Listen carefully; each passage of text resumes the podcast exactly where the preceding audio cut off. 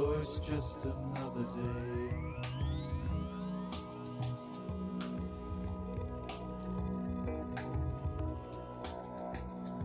It's just another day on earth. And welcome to the Digital Divide. This is your host, Rabia Yeaman. And today I am joined by Matthew Shepherd, a communications director for Xerces. Did I say it right, Matthew? You did, yes.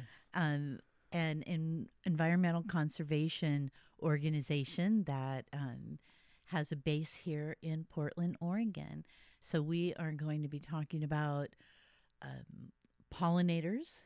We're going to be talking about bees, butterflies, alfalfa, aquatic invertebrates, and um, we're going to be talking about extinction and efforts to uh, prevent that. So, welcome uh, to the Digital Divide, Matthew Shepherd.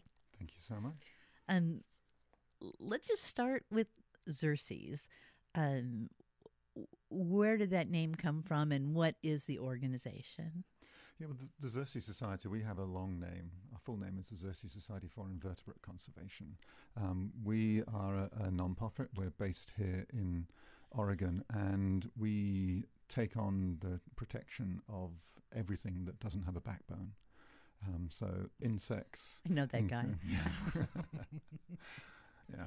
Um, so yeah, so insects of all sorts, um, but also freshwater mussels, um, slugs, snails when needed, um, spiders, and, and, and, and, all the little tiny creepy crawly stuff that many people would go ear to, but we think is just awesome and cool. Um, and our, our name, um, we're named after the Xerces blue butterfly, uh, which is one of the first butterflies known to go extinct in North America because of human activity. Um, it used to live in the San Francisco Peninsula area.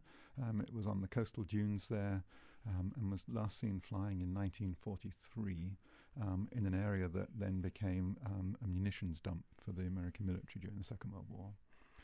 Um, so it's a it's an unfortunate tale, but it's the loss that inspired Robert Michael Pyle to found the Xerces Society back in 1971. So we're heading up towards our half century, which is pretty exciting. That is exciting. That and that's a long time. That's really 1970, 71. Uh, when was the first Earth Day? That was kind of around that. Around time. that time, yeah. I, I, I, have to be honest. I don't know that answer. That's okay. but it was I, around I don't that, know it either. It was around that time, and it was also a Right. time when there were several, um, what are now big non-profit organisations like the World Wildlife Fund um, and various other organisations that were being set up, and they they were taking on the issues of protection and conservation of big, charismatic, you know, the fur and feather um, creatures. And then Bob went, well, hold on, how about the little stuff, the the really important things that nobody's taking notice of? And and tell it tell our listeners why they're important. Like Yeah. what what role do these little teeny tiny spineless beasts? Wow, I mean that without being being kind of um, hyperbolic about it. I mean they were beautifully described by E.O. Wilson as the little creatures that run the world, because they do. I mean they're out there every day. They're doing things that we don't notice, but we benefit from. Um, pollination is a very obvious example. You know, any, anything as much as one out of each three mouthfuls of food and drink that we consume comes from the pollination by an animal of a crop. No, no, wait a minute. Say that again. How many how many mouthfuls of food One in three. It's One in three calculated. is- yeah, is um, attributed to a pollinator, yeah, right? yeah. It's and then I mean it goes way beyond that 'cause there's also like I mean I, I've got a cotton T-shirt on I sleep on cotton sheets. I mean I appreciate those, um, but then these insects also do other things like waste disposal. They're the garbage men of the world, and so it, someone pointed out that we'd be about waist deep in nasty stuff if we didn't have the invertebrates dealing with it for us. Things that we take for granted Yeah. because we don't notice and we're just going on our big giant human ways every day. Yep. And there are all these other creatures um, processing waste and compost and and moving moving things around. Mm-hmm. Yeah, yeah, controlling pests. You know, they're they're they're the good insects dealing with the bad insects. If you can picture my air quotes there. 'Cause, uh, Oh, I know the bad insects. I have carpenter ants. from where I sit, there aren't really any bad insects. Yeah, They're just it's mm, problematic sometimes. Tell us about pollination. Uh, let's start at the very beginning. How does that work? You and and who does that? And and of course, we, we know it's responsible if we don't have pollinators. That um, there are a, a, a tremendous number of crops that we just wouldn't have anymore. It's not like we would starve to death, but our our diets would be um, really be limited. boring.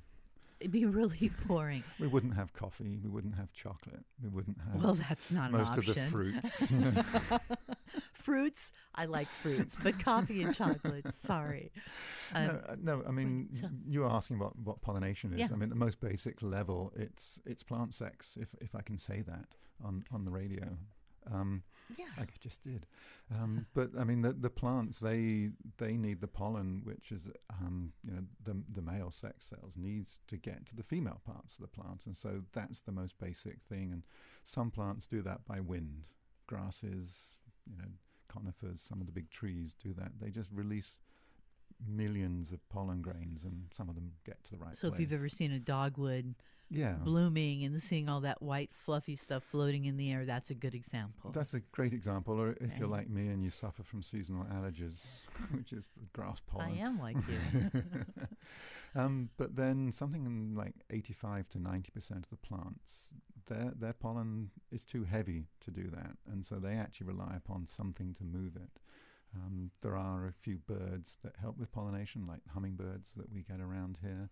Um, one or two bats in North America help with pollination in the deserts. But the huge majority of, of animals that move pollen around are insects. and and for the most part, bees. Bees, bees are probably the most important single group. There's, al- I mean, wasps also help, but there are some beetles and some flies, and then butterflies and moths as well. Okay. Um, and e- even some ants actually help out with some of the low-growing plants. The in the good forest. ones. um, so so um, an insect is going to go into one flower, grab all the pollen, and of course bees need that pollen too to feed their own Mhm. um, hives, and then they take it. They go to another plant where they deposit some of it. Yeah, I mean, the, the bees are not actually going out with the intention of pollination. Right. But they're going out to collect food for themselves. Right. Um, they're feeding on the nectar. They take the pollen and the nectar back to their nests. Um, but they're one of the very few insects that actually actively collects and transports pollen. Um, and they, I mean, they have very effective ways of carrying it. But if you get covered in a thousand grains of pollen, you might only be able to scrape off 960 of them. and so there's always sense. some that falls off. Oh, right, right, right. and right. but but the the bees are going from one flower to another of the same species, and that means that the pollen's very accurately moved. Now, um, do bees also pollinate alfalfa? They they do, yeah. So, so when we're thinking about you know what fruits and vegetables, also if you're you know carnivore, Mm-hmm. uh, most cattle is fed alfalfa. Hay comes from Or, alfalfa or clover as well. and clover. So Red clover is another forage, and again, beef. without that being pollinated, then you wouldn't have anything to feed cows. Yeah, no, I mean that that's one one reason why it's one in third mouthfuls of food, Right. and because you know milk as well is influenced by it. Right, there's a, a great video on your or a slideshow on your website, um, which is Xerces, and it's X E R C E S That's right. uh, dot com. Is that Uh, is that is dot that org. Dot org. dot org. Xerces dot org. Thank you right. for correcting me. And it it kind of shows uh, you know like a scene of a supermarket inside like the produce section and then and the dairy section, and then it shows what would be left if there were no pollinators. Mhm. And it's a little startling because you don't think about the dairy. Yeah. You know, you think, oh, or fruit, you know, wouldn't Mhm. have fruit or berries, but uh, when you really see the the effect. So let's start talking about the what, and um, and the what is that. Um, as, as we've heard, you know, kind of the sound bites and the headlines that bees and butterflies are in trouble. And uh, let's talk about butterflies first, and we'll get them out of the way, and then we can really dig deep into the other stuff. Because I, I wanted to t- tell my butterfly story. Um, but um, the monarch butterfly, of course, plays a really important role in this as well, and is a a, a marker for environmental health, kind Mhm. of a, a marker. And I was um, I was kind of stunned when I read the number twenty eight thousand something left of monarch. Like that's how many monarch butterflies are accounted for, and that's down from millions. Yeah, yeah, that's that was the count. Like it's not a hundred thousand. It's not No. one hundred twenty-eight thousand. No. I I even asked myself, well, how can they count that few? like, how is that possible? You know, how do you determine that number? Yeah, well, we th- um, we have a wonderful group of volunteers who've been actually for 20 years now. They've been going um, and tracking down the overwintering sites for the monarch butterflies in California. So, just for clarity, that number is the number of monarchs overwintering in California, which is separate from the numbers that overwinter in Mexico. Okay. Um, and so, yeah, for 20 years now, in the, the Western Monarch Thanksgiving count, people have been going out and tracking down where these monarchs are overwintering in California and counting and estimating the numbers that are clustering there. And Um, where do they like to overwinter? they they overwinter in mostly forested groves along the coast of California, and it's it's all the way actually from Humboldt County down to Baja California, um, and some of the sites are around a little further inland, but very close to the edge of the San Francisco Bay, because they go for these sites that are cool Mhm. um, and have stable temperatures and are I- slightly protected. Well, I wanted to share. Um, in the late '90s, I was at a coastal campground um, south of Santa Barbara in Southern California, and, and it was at brown dusk, and I just happened, uh, you know, to kind of walk on a trail, but not very far, and uh, where uh, the landscape was primarily oak and eucalyptus. It was across from the ocean, and um, it was dusk, and there was a cloud of swarming butterfly of monarchs, and it, w- it was like a cloud. And and what they were doing was, uh, they would go up into the tree and form these clusters. Um, I think where they could stay warm, right? If or whatever for whatever reason, Yeah. safe. Mm-hmm. I don't know be- butterfly behavior, but w- after they would cluster exactly like leaves. And it, it was remarkable, and I'm grateful for that experience, especially in light of this kind of startling news. So, um, explain to our listeners the important role that monarchs play in the environment. Yeah, monarchs, um, as adults, they do help pollinate things. Um, that's for sure. Um, but with, with butterflies, often the, the most important role they play in the environment is as food, um, because they're caterpillars rooting plants and converting plant into an animal protein.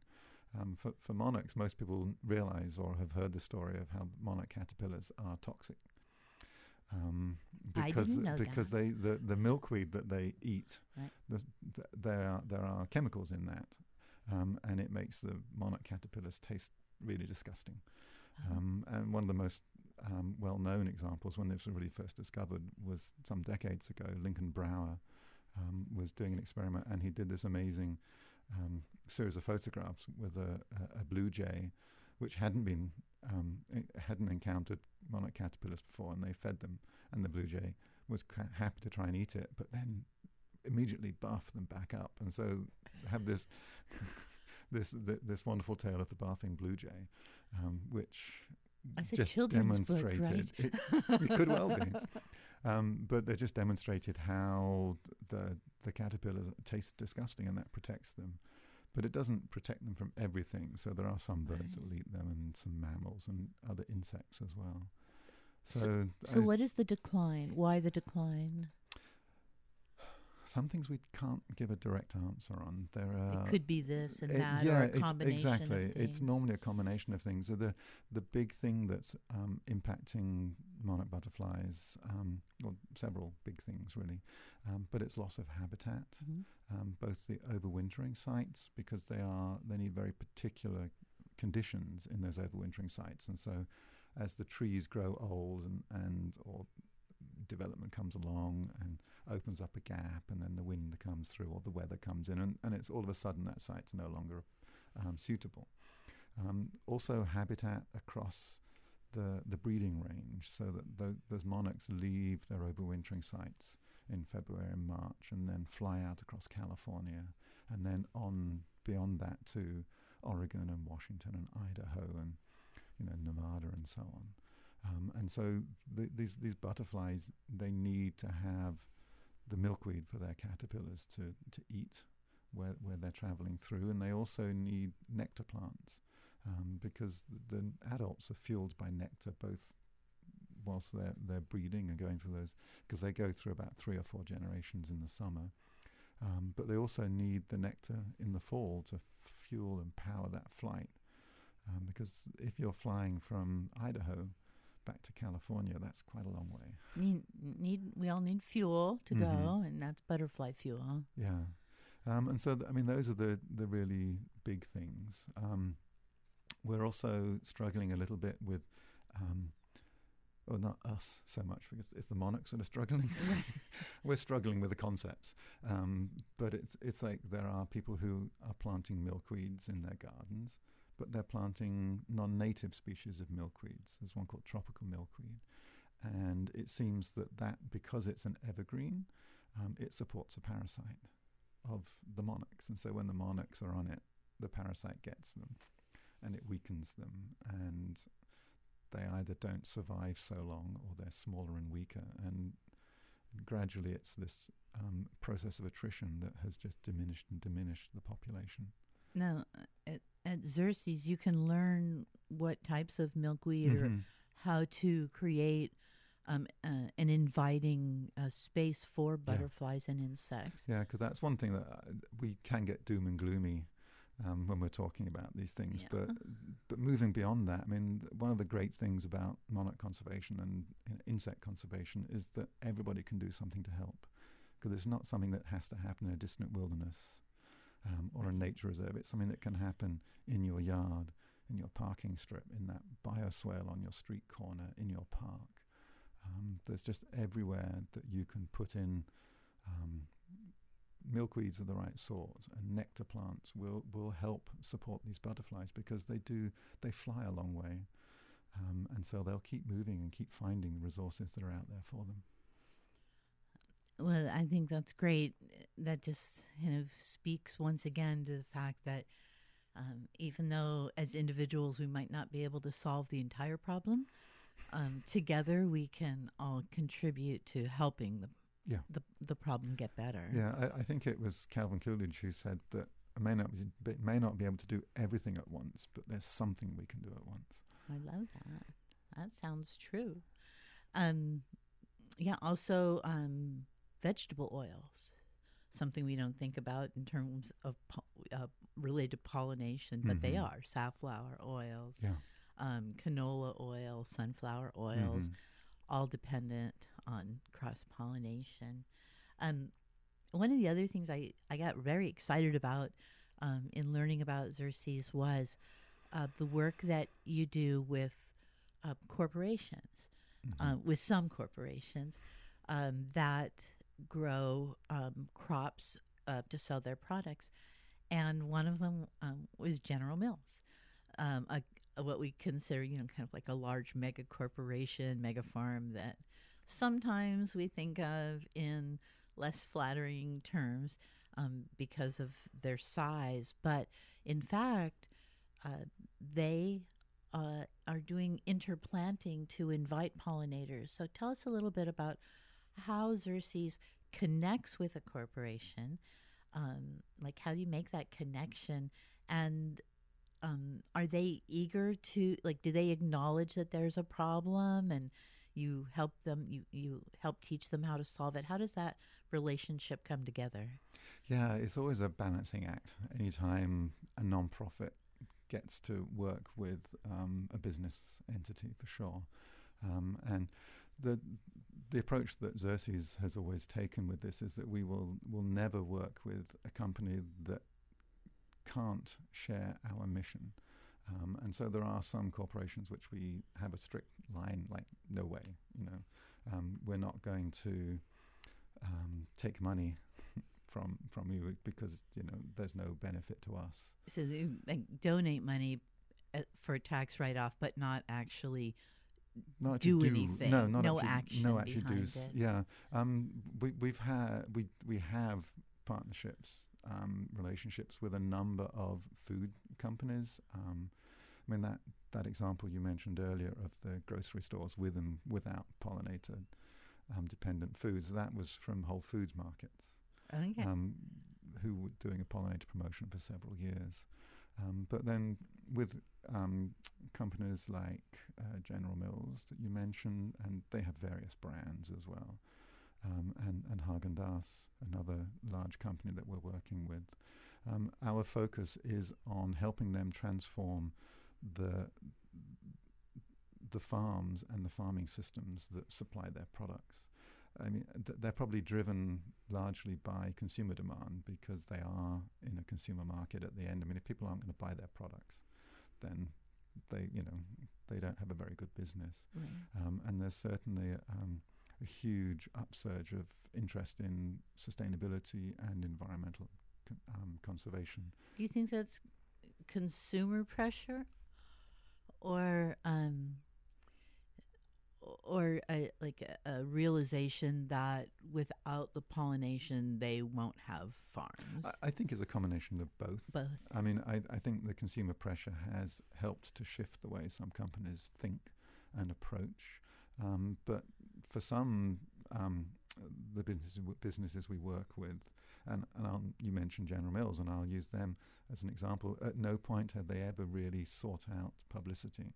Some companies try and have media days and press releases about all the great stuff they're doing, but General Mills has just been working quietly Well, describe what they're doing. So- the, I mean, we, we we have contracts with them so that our conservation staff are going out and working with the farmers who are providing the, the raw food products for them. Um, and we're helping them reduce the pesticide use on their farms. We're um, working with them to integrate habitat into the farms, whether that's hedgerows or flowering strips down the side of a field or a, a, a meadow. Or I mean, there's lots of different ways in which you can um, bring new insect habitat into the farms. And sometimes it involves taking crop um, acreage out of production um, so that you can put fresh habitat in. Um, and through that, we're able to um, increase the, the pollinator populations on the farms, but also the, the populations of tiger beetles, for example, and syrphid flies, and all these, you know, lady beetles, and, and all these other pest-eating insects. Um, and so that, that allows them to grow the crops with less pesticides. and and pesticides are well I'll ask I'll ask the Mm. question because I don't know are are pesticides one of the main factors in the decline in bee populations It's it's a big one for sure. Um, I, the the really big one is habitat loss, um, because you know our landscapes used to be more diverse. There would be weeds down the fence row. There would be a, a hedgerow. You know, there there would be woodlots, um, and gradually those features have have gone. Um, but what remains has suffered from pesticide use. Um, the big pesticide group that most people are, are now aware of is um, one called neonicotinoids. I'm Uh, glad you said it yeah, most people shorten it to neonics because it's a lot easier. I practiced and then I gave up yeah, I, I've had lots of practice. Um, but th- th- those are a group of pesticides that were introduced back in the 1990s. Um, and they seem idyllic from the, the crop perspective because they get inside the plant. And so, therefore, they're really accurately located. Um, but they're inside the plant, and so now anything that feeds on nectar and pollen um, can pick up the toxins. Well, we are going to talk more about that. We're going to talk about aqu- aquatics and uh, and so much more. Um, my name is Rabia Yeaman. I am the host of Digital Divide. I'm talking with Matthew Shepherd from the Xerces Society, and we are going to go to a little musical break, and we'll be right back with you. Keep your radio turned on.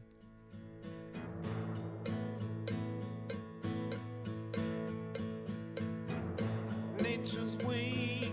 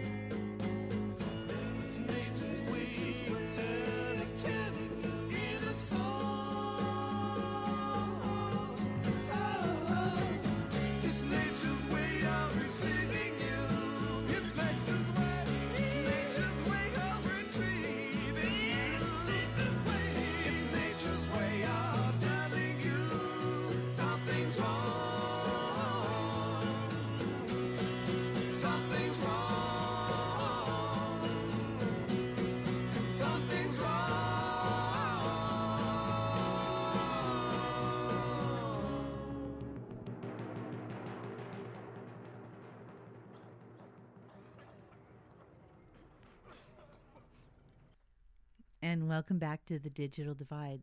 Uh, that was a band called Spirit, and I, if my memory is it's a little faulty, but I think that song's really from maybe like the late '60s or 1970s, some in that period. And uh, they were actually a band out of Southern California, and here they were writing and singing about the environment.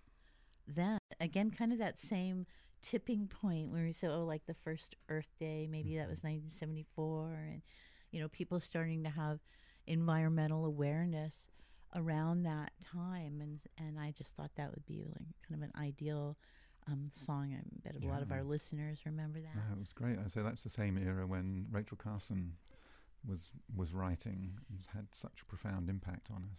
Uh, I, and I think that Rachel really was responsible for um, making people just aware of the Mhm. environment and aware of um, being a good caretaker versus a bad caretaker. Yeah. Anyway, you were talking with Matthew Shepherd from the Xerces Society, and um, I was looking at the website some of the um, species that are endangered. Well, actually, a report just came out, and you could probably speak about it um, in more in detail.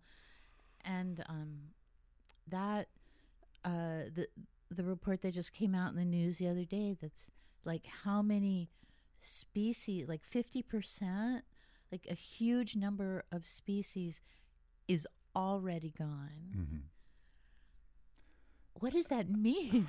What does that mean? what Oh, does that mean? Wow, it, it means that we haven't done a very good job in protecting them. Well, it- it definitely sure. means that. Um, it means we have a lot more work to do. Um, But the ways in which it touches our lives is less clear at the moment. Um, right? I mean, it, it's always a, a, um, a bit of a conundrum because often in species that are endangered are endangered because they're naturally rare or they don't live in a large area, and so they're they're always at risk. Their their habitat they're they're really super dependent on their habitats, Mhm. which may be disappearing due to Yeah, logging, Exactly, farming but- practices. But th- they're also an indicator of the impacts that we're having. Um, Right. And just because you know they live in a small area, whether it's you know, the top of a mountain range or a, a single lake or something, that doesn't mean that they that they um, can be lost. You know that there's every species has an intrinsic right to exist and to survive. And uh, as a um, a conservationist, I, I recognise that, um, and I, I sometimes well, often push back when people are like, "Well, what do they do? We won't miss them. They won't affect our lives if they're not there." Um, and it's like, well, you can't unpick. I think the, f- question is, how do you know? Well, exactly. I mean, ju- just because you don't know doesn't mean that they're not important. It just means that you don't know.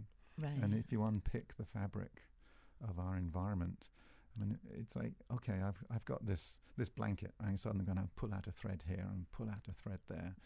It doesn't seem like much until Like, I it still falls have apart. a blanket. Then you have Yeah. three threads. yeah, but like, it's well, not as warm as used, it used to be a blanket, right? and eventually it falls apart. Yeah, and and just recently we're, we keep hearing almost every week now about um, dead whales washing up in the San Francisco Mhm. Bay. It's a mystery, right? Nobody knows why, but there's a reason, Definitely. and I'm sure it'll come to light. Um, some of the species on this list of either endangered or extinct, um, uh, the Pacific walrus in Alaska. Um, uh, the red knot red knot rufa, which I know not what what a rufa is. Um, wolverines in Idaho, Wyoming, and Washington are neighbors. Um, not the cartoon wolverine or Tasmanian devil, actual animal. Um, the sage grouse in Colorado and Utah. Um, the island marble butterfly in the state of Washington. These are all our neighbors here. Um, so that that affects us locally. Um, the southern Rockies bore- boreal toad. Now, when a toad goes extinct, I, I probably said that wrong, um, or is endangered, uh, like toads definitely have an impact on the ecosystem, right? They eat insects. Um, like they have a direct role. Toads are important. I mean, all these animals Yeah. are important. Yeah. Toad's not more important than Wolverine, but it's easier to identify what their job is. Um, uh, the great white shark. Yeah. Um, and the wood turtle, Mm-hmm. which um, is in the Great Lakes. Uh, and then there are honorable mentions: the sand dune lizard. Um, another thing I don't know what it is. Uh, Graham's penstemon. Do you know what that is? I don't know what that is. And and a and a cactus pygmy owl. Um, so help us understand um, the work that Xerces does uh, to um, with their conservation in relationship to animals and aquatic aquatic invertebrates. Yeah, a lot of our work has focused on protecting habitat. Um, takes us back to the point that if you don't have habitat, you don't have wildlife. Um, and habitat provides long term security to insects, birds, mammals, it doesn't matter what the wildlife is, they, they still need it. Um, and the, the way that Xerces does that is we're not like, say, the Nature Conservancy. We don't have large areas of land that we own and can manage ourselves. It means that we're always working in partnership with other people, and we're always looking for the way to have the biggest impact. Um, and sometimes that means that we're working with, say, you know, a, a, a food in industry business that allows us to impact tens of thousands of acres of land, you know, kind of landscape scale um, impacts. And sometimes it means that we're working on one small site because that might be the only one where that butterflies exi- it remains. But you mentioned the island marble, and there's only a few hundred of those butterflies remaining in the world, um, only on the San Juan Islands of in, in the Puget Sound. Um, and it's one of the things you're like, wow, if this was a bird, that would have been protected decades ago. And but because it's an insect, people are like, wow, we don't need that. Bugs. Yeah, and so there, there's also this this struggle of trying to change people's attitudes all the time. So that's why coming here today and chatting with you is such a pleasure. Well, thank you. Um, but also that sometimes we're actually are lawyering up and partnering to try and make sure that there is legal protections for some of these species. Well, uh, what type of lawyer um, works in conservation? We find ourselves working with other organisations such as Defenders of Wildlife. Okay. They they have staff attorneys. We we don't have people like that. We um, Xerces Society is is a science based organisation, and so we have lots of scientists and conservation biologists and um, people working on the ground. Um, but we don't have the legal teams to take that kind of stuff on, um, and also we don't do it very often. We may only do one or two um, petitions a year, um, but sometimes they can take a decade to follow through on. Well, science is good and um, important, and how, like how do you how do you work in this political climate?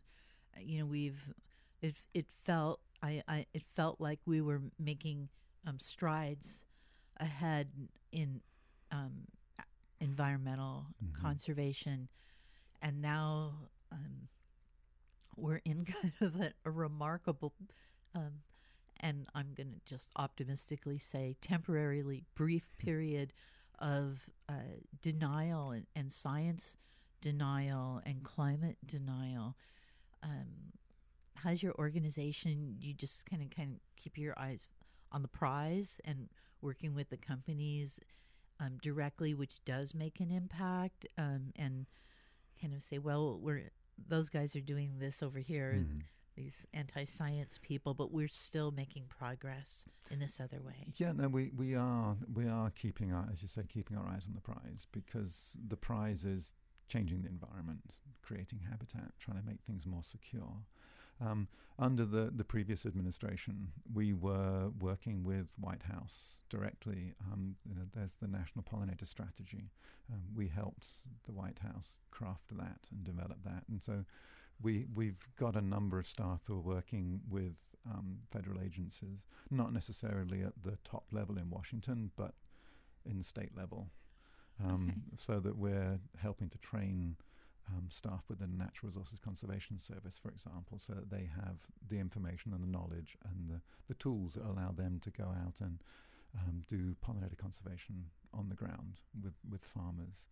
Um, we we also um, we are involved with trying to um, create new um, rules and regulations and, and local ordinances around pesticide use, for example. Um, here in, in Portland, there was a, a ban on, on neonics a few years ago. We were involved with working with the commissioners to get that passed. I remember that. Yeah. I mean, that's still, I think, an ongoing topic. You know, just to so people don't, you know, go to th- their local hardware store and Mhm.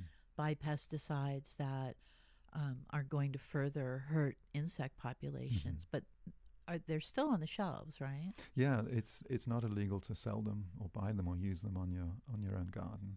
Um, the the Portland ordinance just affects their use on city property, parks, city trees, and so on.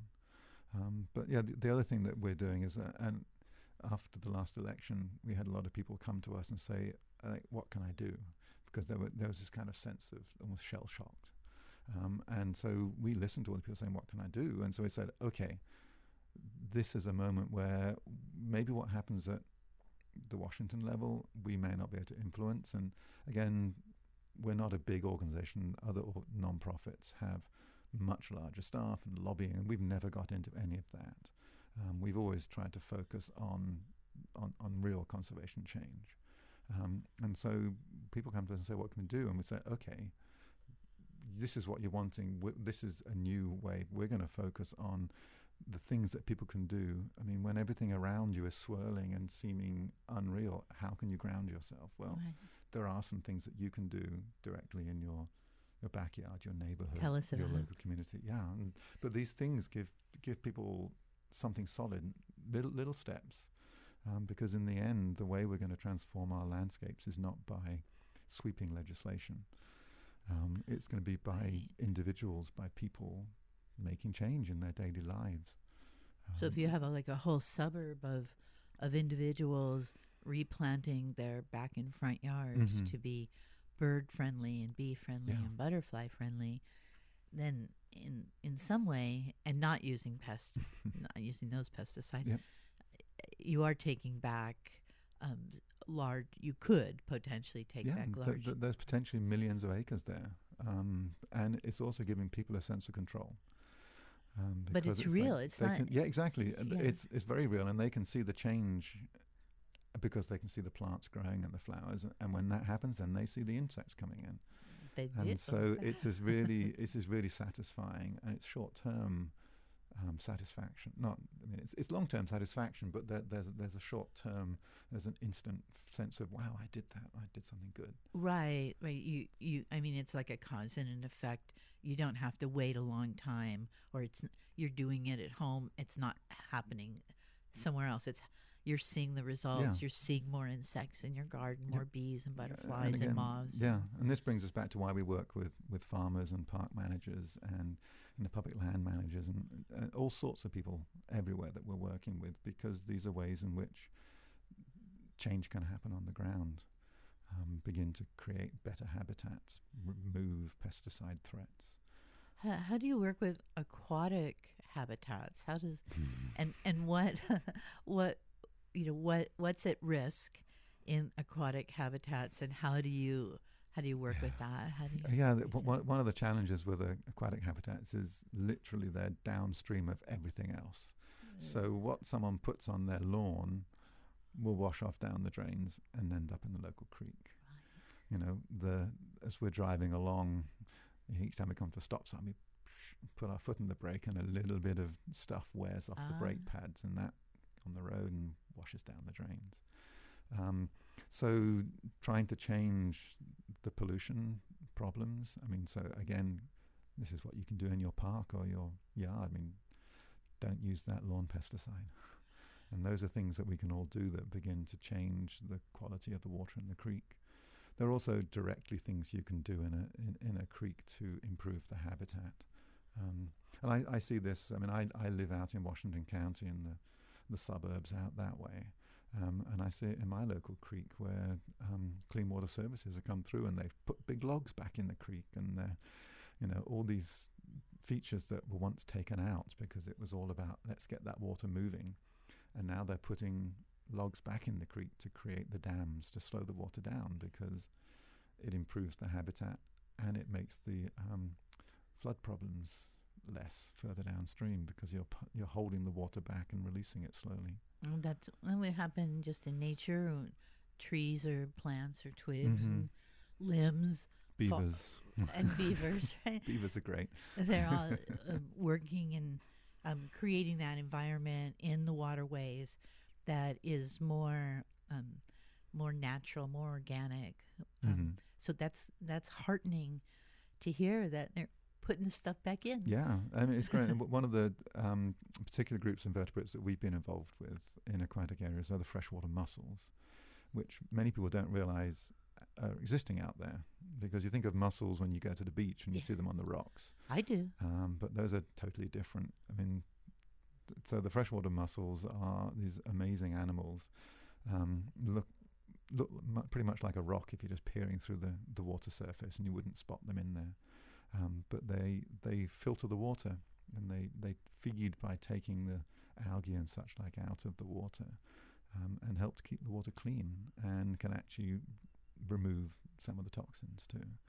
And so there are these animals out there that are working really hard. Um, as- I, I once described them as Thanks, mussels. yeah, exactly. I once described them as, as hard drinking. You know, well, creek because- water. yeah, but they're they're filtering the water. Don't drink it yourself, yeah. unfiltered.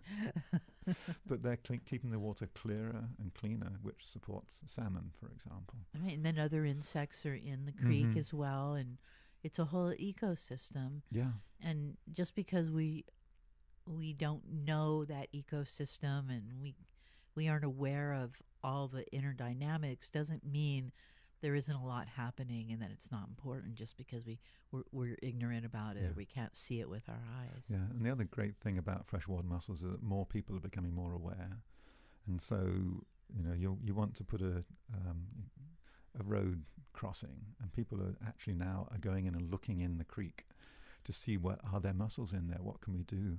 Should we move them whilst we're doing it? How can we not disturb them? right Um, City of Portland has been a great partner um, in the Westmoreland area where they've taken out culverts on some roads and put bridges back in, which is partly to help salmon, um, but also it helps the mussels and all that work. They've been doing mussel surveys and they've been making sure they're not disturbing the mussels, which is really, really fantastic. And a shout out to City of Portland there. yeah that is good work so um, that sounds like a victory um, tell us about some other victories that um, are happening as a result of your work or your volunteer work Yeah, I mean, one of the, the, the be- best known ones is the rusty patch bumblebee. Um, the rusty patch bumblebee. which doesn't actually affect us because it lives the other side of the Rockies, but has gone into huge decline over a couple of decades, um, and became the very first bee in the continental United States to be protected under the Endangered Species Act um, a couple of years ago. And so that's, I mean, that's huge, and that's now become and it's um, still protected. That hasn't been oh, removed. no, no, it's it's it's still still protected, and it's it became a rallying cry for people in a way that you know normally you see people, you know, come around and stand up to for eagles and wolves and bears, and there was this bee that people were caring about. And, and how did how how did the bee um, gain this this kind of loyal fan base? Um, partly we had, we had some amazing partners um, who did some. I mean, th- there was a wonderful um, film created by Clay Bolton, Neil Losin, called A Ghost in the Making, where they went on the trail of this bumblebee, and that got shown at dozens, hundreds maybe of, mo- of film festivals around the country, and people were just entranced by it. Again, we you sometimes it's the first time people have really stopped and thought about insect conservation. Um, and it was it was fantastic to see that upswelling of support. And uh, just in case people could find that film somewhere on their Roku, um, Mhm. what what is the name of it? It's called A Ghost in the Making, A Ghost in the Making about the Rusty Patch Bumblebee. rusty Yeah. patch bumblebee. That's just the cutest name. And it's a the other thing, it's a really cute bee too. I'm going to have to look that guy up. Um, tell us how um, our listeners can get involved. What can they do? Um, what type of work or action can they take? Obviously, they could look up um, bee and butterfly friendly plants and the right type of milkweed. But if they're more action oriented, what what can they do? What um, how can they work with? Vers- how can they be a volunteer? Yeah, we do have um, some volunteer opportunities. Um, not that many. I mean, we, we use we have some wonderful volunteers who come in and you know stuff envelopes and all the kind of That's slightly more tedious. It's really important stuff, and we love the folks that come and do that. Um, we also have um, a, a volunteer ambassador group that we're just very early stages of setting up, and we have a, a dozen, uh, 15, I think it is now, who are based in Portland or Salem area, and they're going out and doing events, um, tabling at the zoo and um, community events around, um, getting the message out. Um, then there's also uh, for people who want to be you know, really active in the local community, there are initiatives such as Bee City USA, um, which we didn't create, but the folks who did came to us a couple of years ago and asked us whether we would take it on because it just got too big for them and they were wanting to retire. Um, and so th- this is something where, th- I mean, a, a city, and there's also Bee Campus USA, which is focused on college campuses. And um, the city on the campus, they make a commitment to doing certain things like create habitat, um, uh, reduce pesticides by adopting IPM for the p- um, pest management, and also to do um, uh, education and awareness activities. And IPM, that's integrated, Integrated pest pest management. management. Yeah, I'm sorry, I'm falling into the jargon That's there. okay. Um, That's, Um, I knew that one. um, and then, then you can a- apply to be, become an affiliate of, of Bee Campus or, Mhm. or Bee City USA, and then the, your whole community can community can take on awesome stuff. And there's 150 affiliates across the country so far.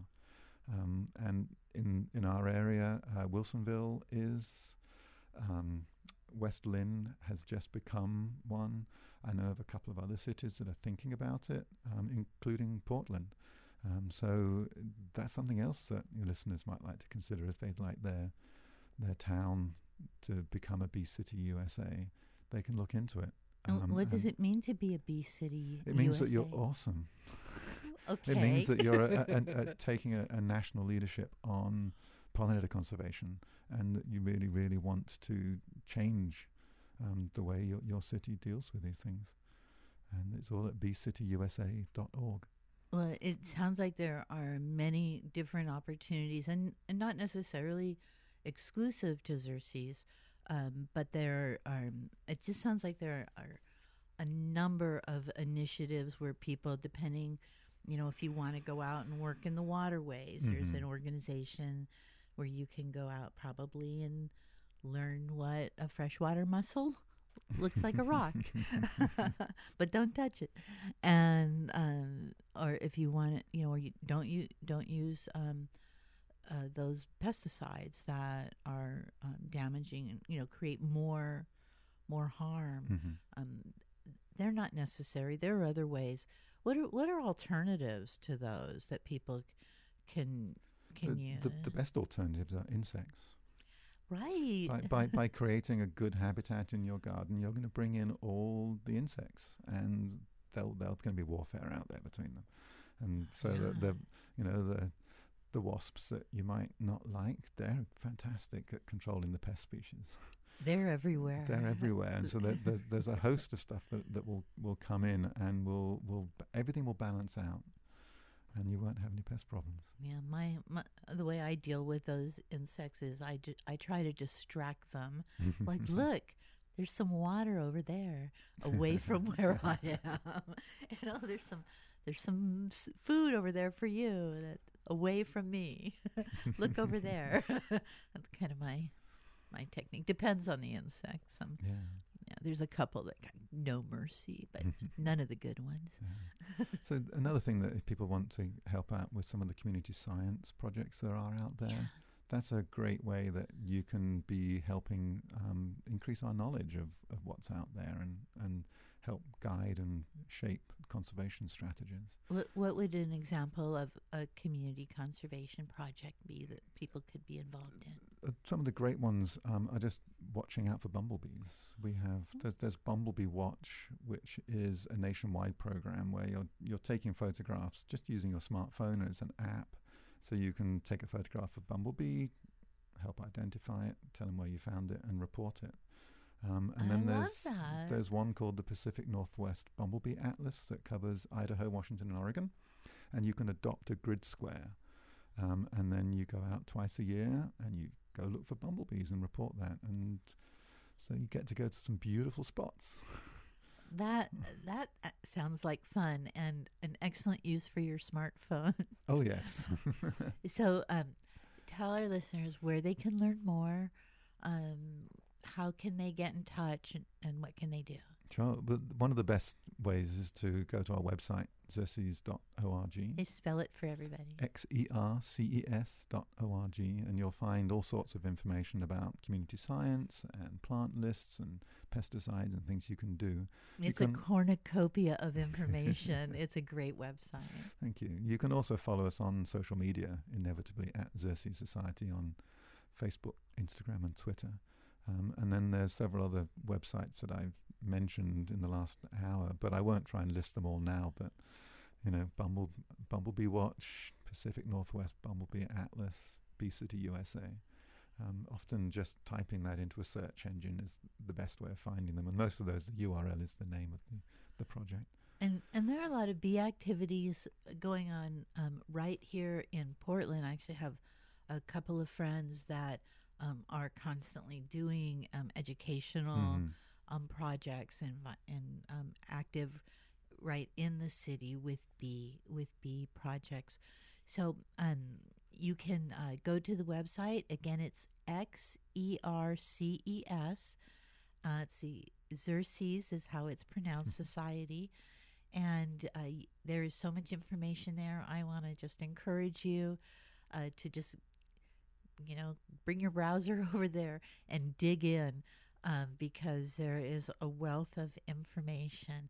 And I want to thank you so much, Matthew um, Matthew Shepherd from the Xerces Society, for um, coming on the show today. And uh, there is an archive that will be up on the KBOO website, kboo.fm, The Digital Divide, and uh, it should be at the top of the list. Uh, hopefully, it'll be chronological. And uh, you can re listen to this. And I'll uh, go back in and post the links to your website and some of the other organizations that we talked about. Uh, was there anything that we missed? I don't think so. We've covered a lot of ground. This was a real pleasure. Thank you. And uh, stay tuned. We've got music coming up at the top of the hour. And thanks for tuning in. You can tune in every second Friday at 11 a.m. for the Digital Divide. Keep your radio turned on.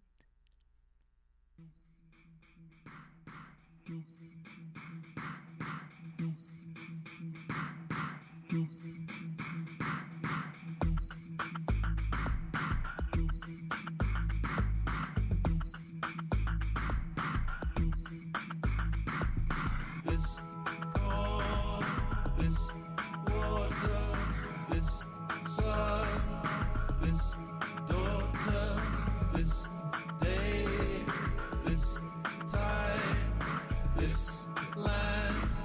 this